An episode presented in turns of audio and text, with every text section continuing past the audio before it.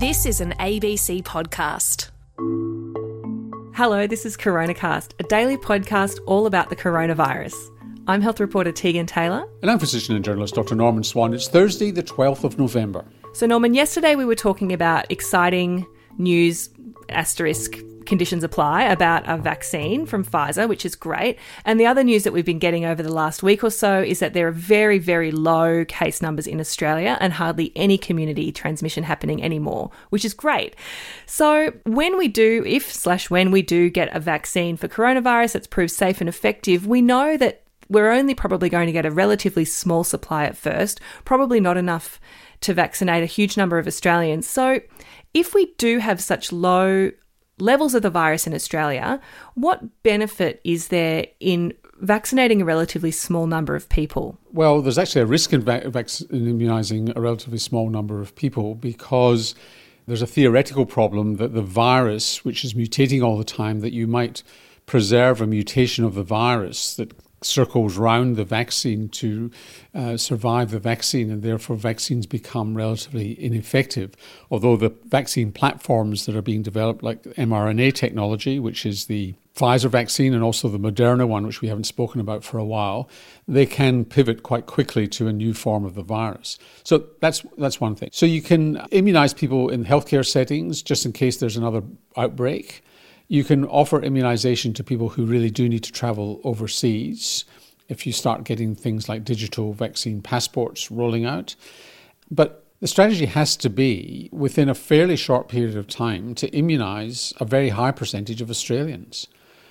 And you say, well, the question then is why would you bother? We've got very little vac- uh, infection in Australia. What are we actually immunizing against? Particularly if the vaccines are only protecting against COVID 19 disease and not infection. If you get a measles immunization or a polio immunization, it actually prevents infection. And so if you get 80% of 95% of children in the first year of life immunized against those diseases, then you actually get what's called you drink what's called truly you get what's called herd immunity.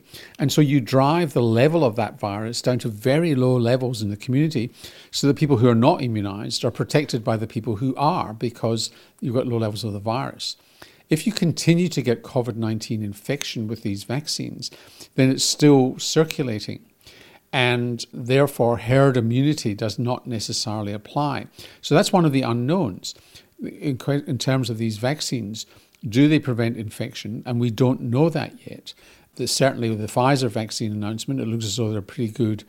They're going to be pretty good at preventing COVID 19 disease. When will we know that? When will we know whether they protect against infection and not just symptoms? I suppose it depends on the study that they've done and whether they've been regularly testing for infection as well as COVID 19. So, have they regularly been swabbing people? Are they doing antibody studies on their group of people before and after? There's lots of different ways they can do that, and I'm not sure, I don't know enough about the way the trials are designed to know whether or not the protocols include some of that. I assume that they do, uh, or at least some of them do. So then let's line up what the reasons are for being immunized. One is that it allows us to relax on social distancing in theory. But does it? Because let's do the maths. If it's 90% effective at reducing COVID 19 disease, going on the Pfizer example, and 80% of Australians get the immunisation, then only 70% of Australians are actually covered, which leaves you 30% of Australians still susceptible to COVID 19 disease and a virus potentially circulating in 100% of Australians because we've not, we're not preventing infection. So, what have we done? Well, we've done. It's a good public health measure, meaning that we don't need to fear the virus if you've been immunized but it still means that 30 or 40% of the population are susceptible to COVID 19. And that's a lot of people, and there could still be a lot of circulating virus if we relax social distancing even after immunization. I mean, here's the this is a real issue. Then the question is do, does, a, does a vaccine that only protects against COVID 19 allow you to recommence international travel? If 30 or 40% of Australians are still susceptible to COVID 19 because the virus will circulate. It is fascinating because, like you said before, usually when we're vaccinating, we're protecting the people around us, and the protection to ourselves is almost a beneficial side effect. Whereas, really, if, and it is a big if, these vaccines only protect against disease, really the only person that benefits from the vaccination is you who've been vaccinated. Correct. And it's a bit like a treatment in a sense. In Australia, the theory will still be okay because we've driven the vaccine down to very low levels.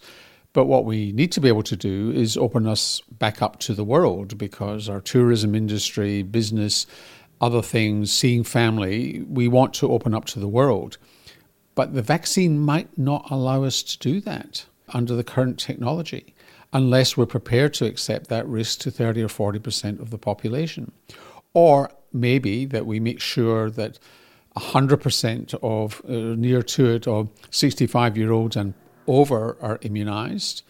And we really push hard for 100% cover, you know, as near to 100% coverage as we can get. But you're not going to get there because the best we get is infants in the first year of life, 95%, and then immunization rates fall away after that.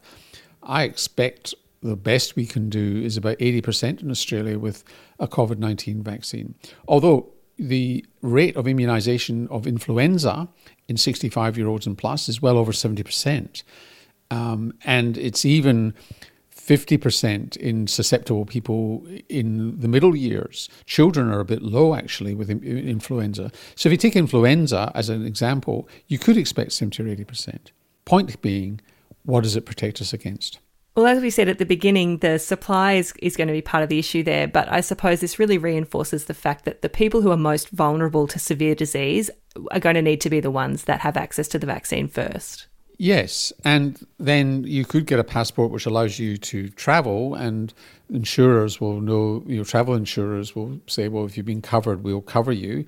Um, but if you've not been immunized, we won't cover you because you're liable to get COVID 19 disease. So there's lots of opportunities that open up, but it's not, it doesn't mean the end of the pandemic unless we get a vaccine that prevents infection. So, speaking of people who are able to transmit the virus even though perhaps they're not sick, we're getting a lot of questions about people shedding the virus because we've had cases popping up, especially in Victoria, where it seems like perhaps that person had COVID in the past and has recovered, but they're still shedding fragments of the virus. And Ian's asking, what is viral shedding and is a shedder a spreader? Well, a shedder, you've got to shed to spread. I, I wouldn't say that too quickly or after a glass of wine, but you've got to shed to spread.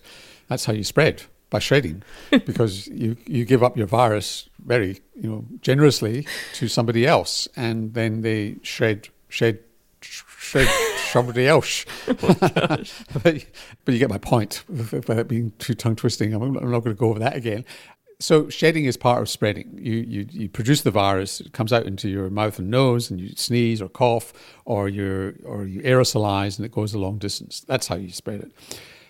When people talk about viral shedding in this context, it's that, and we've spoken about this several times over the last few months with coronavirus. Some of the research comes from China.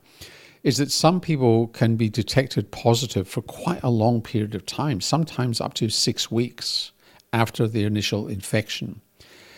And what's not known, but it, what's suspected, is that after a few days, even though you're shedding, you're not infectious. So you're producing, as you, I think you just said, Tegan, you're producing fragments of the virus, but they're not necessarily live and infectious versions of the virus. They're kind of neutralized versions of the virus. And so it's unlikely that somebody stays infectious for six weeks although that is possible and could explain why you get this virus going underground, going into asymptomatic populations, and then popping up again. And you've got this person who's turned up in South Australia positive, having been in Melbourne, and feels like a mystery, but it could be that they've had low levels of the virus and they're shedding, and it's so far into the infection time that they're unlikely to be infectious. But it's a real conundrum when you pick up somebody like that, the extent to which you isolate them. And that's perhaps where, when these viral fragments turn up in wastewater, it perhaps is is non infectious shedding? It's an open question whether or not what you're picking up in the wastewater, and we'll find out this tomorrow, by the way, when in tomorrow's Coronacast, when we bring on an expert in sewage analysis of COVID, and you can send in your questions to the Coronacast website. That's abc.net.au slash coronacast and ask your question and ask your questions about sewage, and we'll find out about that. But those are, I think, viral fragments which have been there for a while and are unlikely to be infectious, which is a very different question whether a fart or a poo is infectious when you've got fresh virus in your body. Oh gosh, you just had to slide that in, didn't you? I did, I did. And if you remember what Raina MacIntyre said on Coronacast a couple of weeks ago, put down the lid when you're flushing. Close your lid and wash your hands. Yep. Well, that's all we've got time for on Coronacast today. If you want to ask a question, particularly about sewage for tomorrow's programs, as I said, go to our website, abc.net.au slash coronacast, click ask a question and mention coronacast on the way through. You can also leave us a comment if you like, and as always, please leave us a review on Apple Podcasts if you can. We'll see you tomorrow. See you then.